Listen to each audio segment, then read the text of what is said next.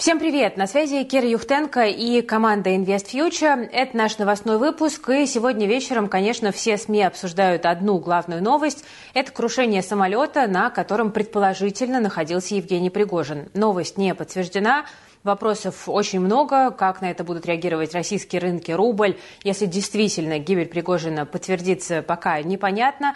Мое предположение, что какой-то особенной реакции нет, но, тем не менее, тема, конечно, очень громкая. Однако мы с вами, друзья, об экономике, поэтому давайте сфокусируемся на ней.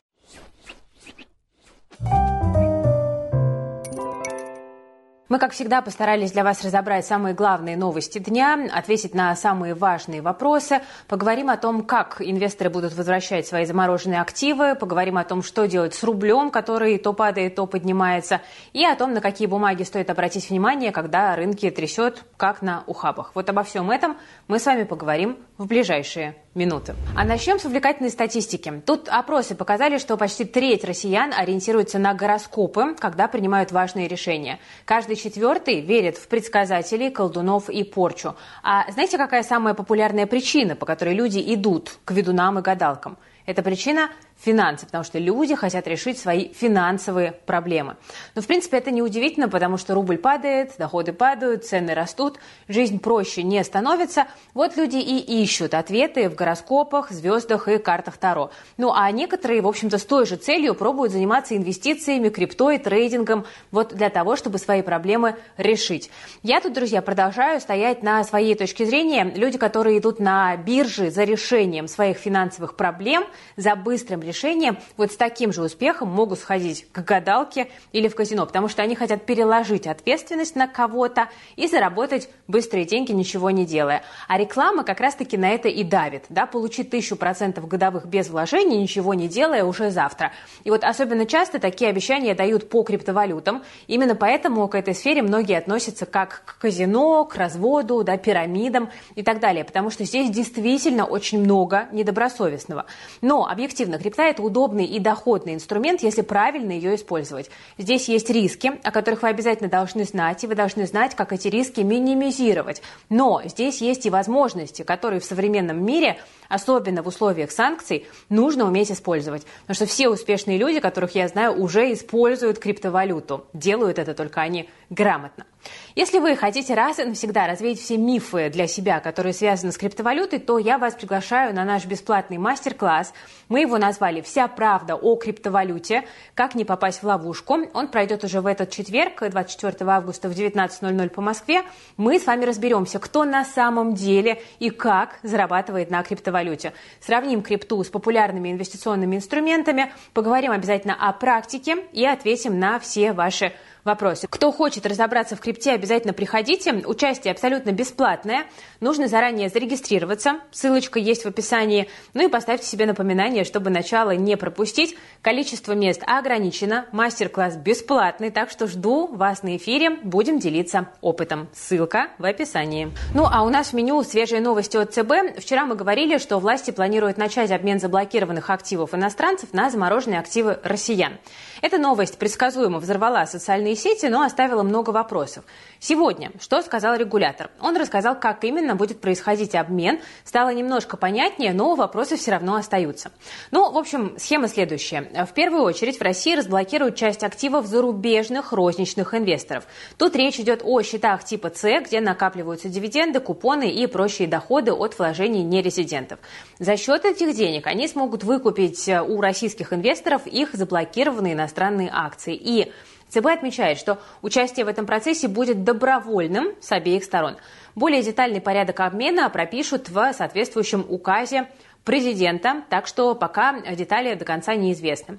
Чтобы эта схема заработала, Минфин решил смягчить условия выплаты дивидендов иностранцам, которые вкладываются в российскую экономику. Ну вот, например, в расширение производства или в развитие новых технологий. Теперь дивиденды иностранцам могут выплачиваться без ограничений, но сумма при этом не должна превышать объем инвестиций в Россию, которые они произвели, начиная с 1 апреля этого года. Минфин отмечает, что ранее Раньше дивиденды не могли быть больше 50% от чистой прибыли предыдущего года при условии выполнения поставленных KPI. Э, На первом этапе власти планируют что сделать? Они планируют разблокировать иностранные активы на сумму 100 миллиардов рублей.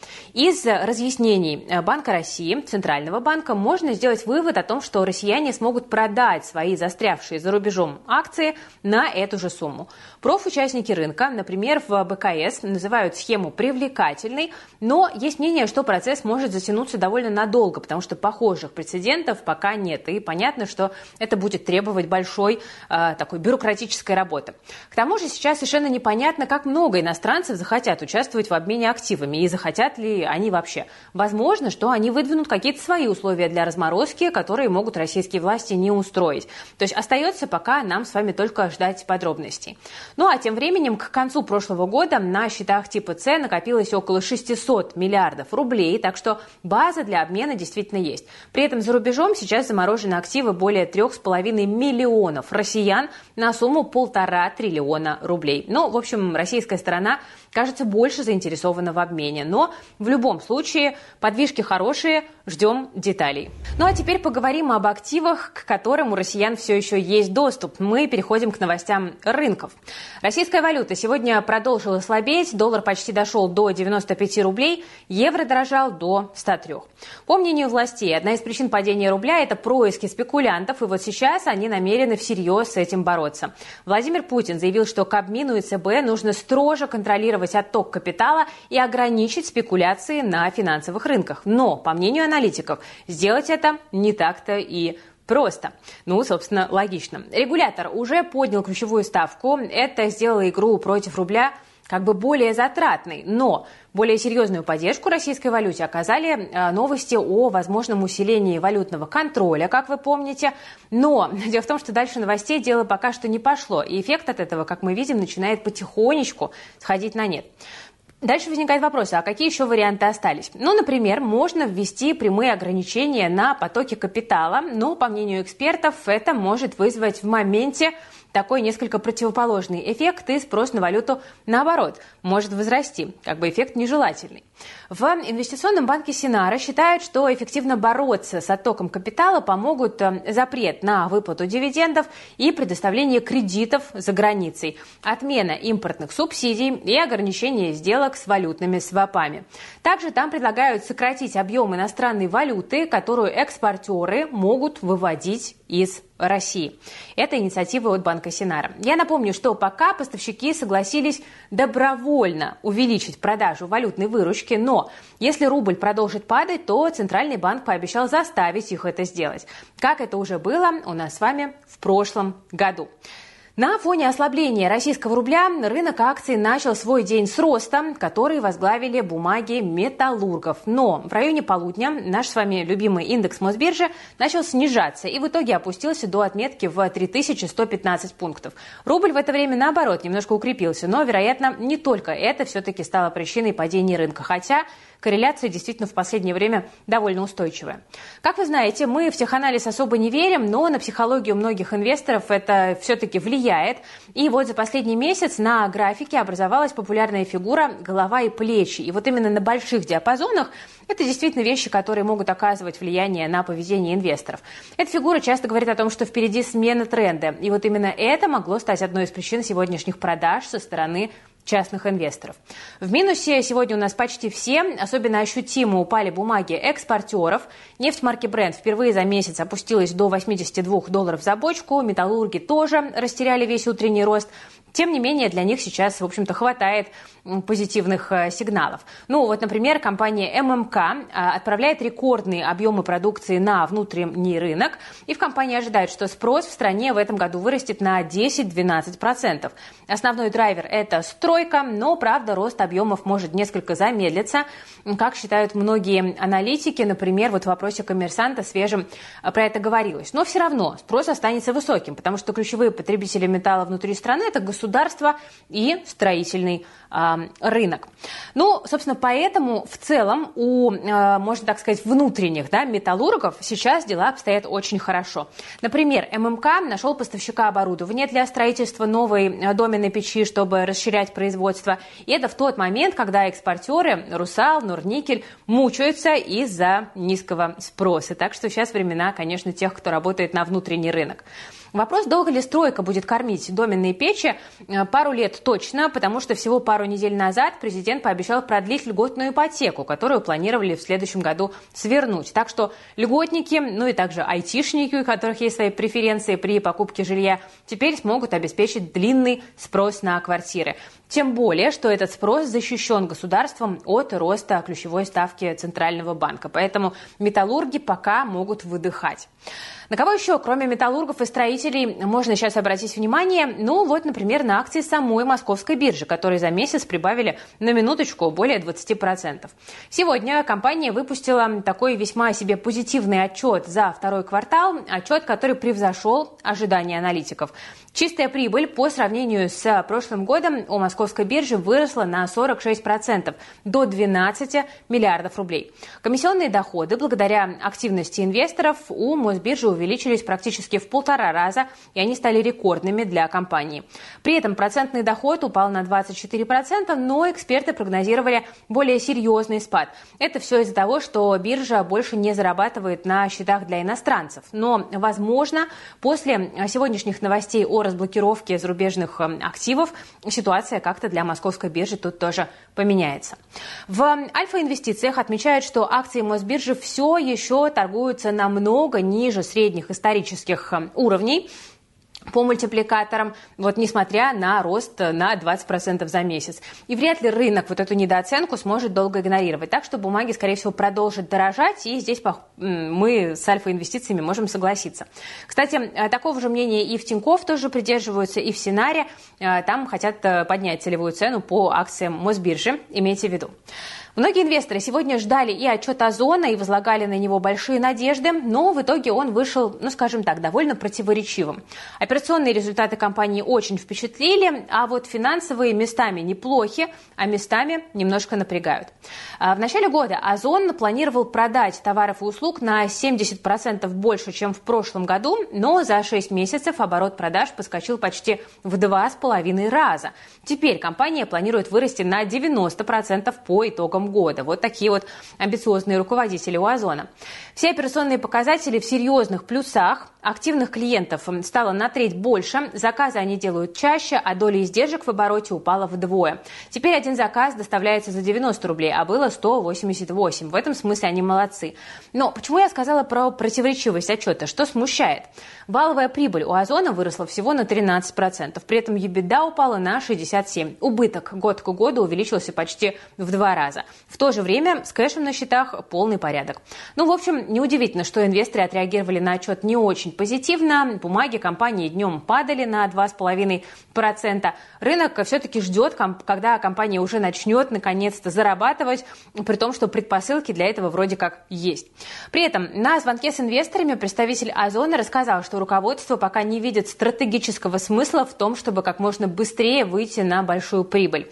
Также он сообщил, что в перспективе Озон хочет провести редомицеляцию, но вот конкретных дат пока нет. А вот байбек, как магнит «Зенит» и «Лукойл», Озон пока проводить не планирует. Вот после этих заявлений падение бумаг компании как раз-таки и усилилось. Будем наблюдать за Озоном дальше. Кстати, а, вот про Мосбиржу мы поговорили, а про СПБ биржу мы с вами давненько не говорили. С сегодняшнего дня там стали у нас доступны для торгов 11 новых ETF, и там есть на что посмотреть. Американский рынок малой капитализации, китайский рынок, гособлигации развитых стран, газ и другие активы. Но учитывайте, друзья, пожалуйста, что инвестировать в залистингованные в США фонды все еще весьма рискованно. Из-за санкций ваши активы в любой момент могут быть заблокированы. Ну, а вот присмотреться к дружественным китайским ETF, на мой взгляд, э, стоит. У экономики Поднебесной есть, конечно, проблемы сейчас, но все-таки ее еще ожидают солидные темпы роста, а многие аналитики называют рынок недооцененным. И теперь российские инвесторы могут э, в этом росте э, тоже поучаствовать, но самое главное, не закупайтесь на всю котлету. Это правило, которое можно отнести ко всем инвестициям. Подробнее о том, какие возможности открывают новые ETF на СПБ бирже, мы тут написали очень хорошо в нашем телеграм-канале IFSTOX. Пост будет там в закрепе, так что Можете перейти по ссылочке в описании, его почитать, не потеряетесь. Ну, просто потому что если сейчас буду про это текстом рассказывать, то мы с вами очень надолго затянем выпуск. Просто почитайте, если эта тема вам интересна. В описании ссылочка. Друзья, про акции мы с вами поговорили. Теперь про облигации скажем пару слов. Минфин сегодня после недельного перерыва провел аукционы по размещению ОФЗ. Общая сумма перевалила за 36 миллиардов рублей, суммарный спрос 60 миллиардов. Разместили бумаги с постоянным купонным доходом. Один выпуск с датой погашения в 2000 2032, второй в 2041. Также сегодня продавались линкеры с погашением через 10 лет. Я напомню, что линкеры – это такой специальный тип облигаций, который призван защищать инвесторов от инфляции. Паузу в размещении гособлигаций Минфин, кстати, объяснил, и объяснил он ее волатильностью на финансовых рынках. Но сейчас, по мнению министерства, пик волатильности пройден, так что э, тут будем надеяться, что размещение УФЗ прерываться больше не будет. В сочетании с недавним э, повышением ключевой ставки, вот это заявление Минфина говорит о том, что сейчас тот самый момент, когда можно собрать, друзья, шикарный облигационный портфель. Ну, просто посудите сами. Там риск по УФЗ минимальный, доходность есть 12% и выше, на новых размещениях можно заработать еще больше, если э, грамотно подходить к выбору. При этом объем торгов облигациями на Мосбирже растет, растет устойчиво уже несколько месяцев подряд. Так что, друзья, если вы тоже хотите на облигациях зарабатывать, на консервативных инструментах и пользоваться текущим рыночным моментом, срочно подключайтесь к нашему курсу «Как заработать на облигациях». Он доступен у нас в подписке и в плюс, на которую, кстати говоря, мы еще неделю, только неделю держим держим старые цены. Купить подписку сейчас значит зафиксировать за собой вот эту самую выгодную цену. Курс разработан совместно с моим прекрасным коллегой, руководителем аналитического отдела InvestFuture Николаем Дадоновым. При всем своем огромном опыте, огромной экспертности, которая подтверждена международным сертификатом CFA, а это супер сертификат, любой профессиональный инвестор понимает это. А, у Николая очень есть важное и классное качество. Он умеет понятно и подробно объяснять даже самые сложные темы. Поэтому изучайте облигации вместе с нами. Вам будет нетрудно. Если останутся вопросы, их можно напрямую Николаю задать. Просто приходите на онлайн-сессии для студентов. Первая из них пройдет уже 19 сентября. Как раз успеете подразобраться с азами, накопить вопросы и сможете их задать Николаю. Обычно за такие консультации с экспертами э, любят брать э, там какие-то дополнительные деньги. Онлайн-школы всегда их допродают, но студентам и в плюс э, обучение на курсе и онлайн-сессии доступны просто в рамках подписки. Так что, друзья, приходите к нам учиться. Работать с облигациями – это не какой-то сиюминутный тренд, это навык, который будет для вас актуален на протяжении всей жизни. Ссылочка на подробное описание курса и бонус для новых студентов есть в описании к этому видео. Мы ждем вас в и в плюс, потому что мы выступаем за доступное, адекватное, разумное финансовое образование и даем его вам на блюдечке. Только пользуйтесь. Теперь давайте немножечко отвлечемся от рынков и посмотрим, что на мировой арене происходит. Сегодня прошел второй день саммита БРИКС в Йоханнесбурге.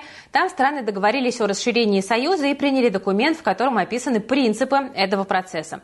Детали пока не раскрываются. Также неясно, расширится ли БРИКС по итогам саммита, как этого ожидают многие эксперты и СМИ. Но лидер Китая Си Цзиньпин сегодня заявил, что нужно ускорить принятие новых участников в объединение а, БРИКС. Так что вполне возможно, что совсем скоро у России могут появиться новые стратегические партнеры.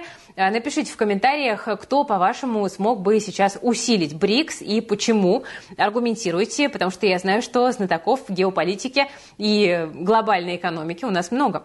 Кстати, а сегодня Си Цзиньпинь попал в рубрику «Фейл дня», ну, точнее, не он сам, а его помощник, неудачливый чиновник, видимо, отстал от своего руководителя, пока тот шел в зал заседаний, и попытался ускориться. Охранникам его прыть не понравилось, и они оперативно скрутили помощника китайского лидера. Ну, а видео с этим эпизодом моментально завирусилось в сети.